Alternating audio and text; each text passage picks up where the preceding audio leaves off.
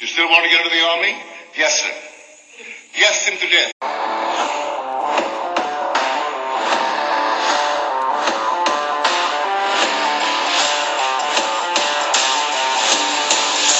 Salutations and greetings. Welcome to Neville Mind Tricks, more useful than any friendly neighborhood life coach.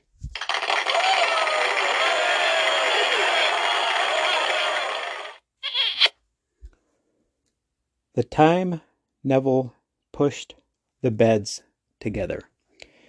The time Neville pushed the beds together. Yeah, that was something going on in Neville's day. More about that later. But first, happy belated Veterans Day to those that celebrate and deserve it.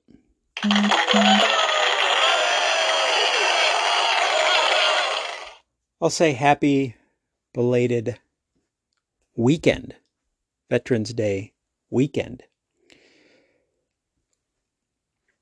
Which brings us to the story of Neville Goddard and his time in the U.S. military.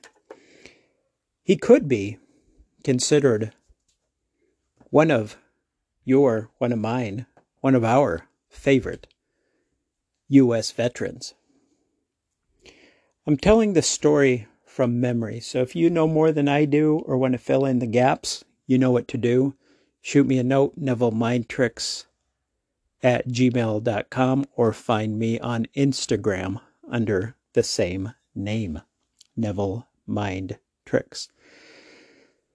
So it was WW2 and Neville was 37 years old, living in New York City in a spacious apartment. I believe it was actually a penthouse apartment with his wife and his not even one year old girl, Victoria, who was born in uh, June of 1942.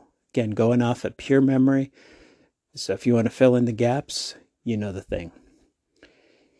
And then Neville got a notice that he was being drafted into the U.S. Army, even at, at his advanced age. Now, I know you're probably thinking, wait a minute here. Wait a minute, Neville Mind Tricks guy. 37 isn't really an advanced age. And I agree with you wholeheartedly 110%. But for a soldier being drafted into the military, that's a pretty advanced age, especially since there was kids as young as 17, maybe old, maybe a little older, maybe a little younger that were being shipped off to war and had been prior to that. So 20 years down the road, yeah, that's that's kind of old. But anyway, he was he went Neville went to Camp Polk, Louisiana, and he talks about his commander or his colonel or whoever um, respect the military more than anybody else. Nah, I can't say more than anyone else, but as much as anyone else, let's say that. Uh, Dad was in the military, but I don't know all the ranks and all that interesting stuff. But I know that his commander was Senator was um, Colonel Bilbo, and his father was a um, a senator for Mississippi, from what I recall.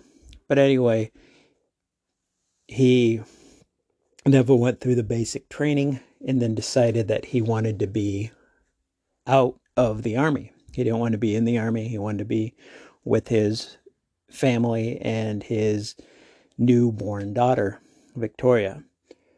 So he wanted to be honorably discharged. And he mentioned that he was getting feedback from people saying, eh, that's kind of cowardly. Oh, it's your duty to to serve in the military and serve your country. And Neville paid them no mind. He let them have their opinions, but he stayed steadfast and true to his. And that was that he was going to be discharged from the Army.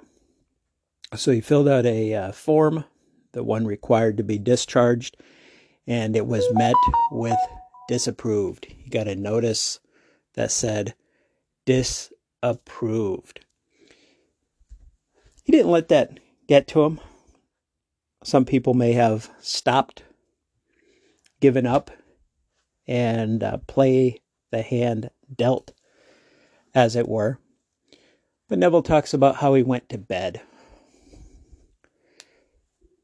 dreaming as though he was in his apartment on Washington Square, I believe is what it was called. I don't know if that was the the area he lived in, the building, but he saw the streets, the tree-lined streets, and then he was in his apartment and he talked about how him and his wife had twin beds. Leave it to Beaver Days if you're old enough to know that or have seen it on TV or learned it in history class or anything like that, you know. So he had him and his wife had twin beds and then Victoria's crib was in the room, is what it sounded like. So Neville went to bed in the feelings of being home. And he mentioned that that could have happened if he was on furlough, which would have been a leave from the military, a, a two week furlough, but that he made it so it was that he was out of the military, honorably discharged. And then the same senator, the Senator Bilbo Jr., the video, not the video, the audio I played at the beginning, how uh, Neville mentioned that he yesed him to death because the guy was kind of talking up, talking up Neville about how, how good he was and how this, how Bilbo, I guess he wasn't a senator, but how his colonel, I believe, and that he actually sat down was asked to sit in his presence, which I guess a private doesn't sit down in front of a colonel. They're always on their feet.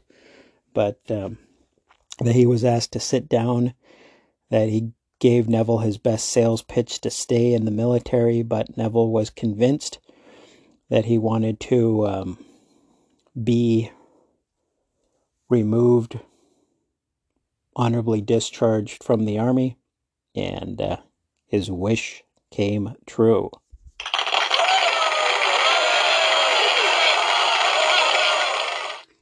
That very same day, he was uh, discharged and was on the way back home to New York City to be with his family.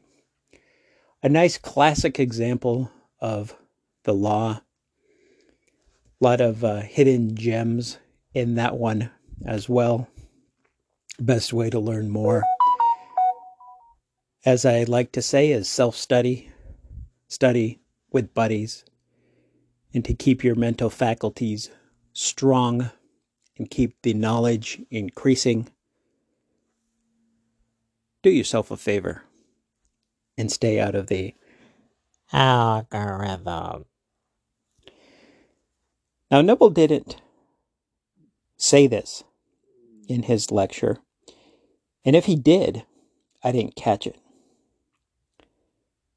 But when he arrived to his home, I think he was so excited to see his wife that he put the crib in the other room, within earshot, of course, in case the baby needed them, and pushed the twin beds together.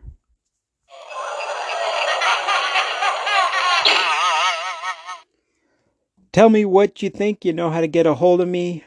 That was today's message from this side of the Neville Sphere. Once again, happy Veterans Day weekend and belated Veterans Day to those who serve and deserve the accolade.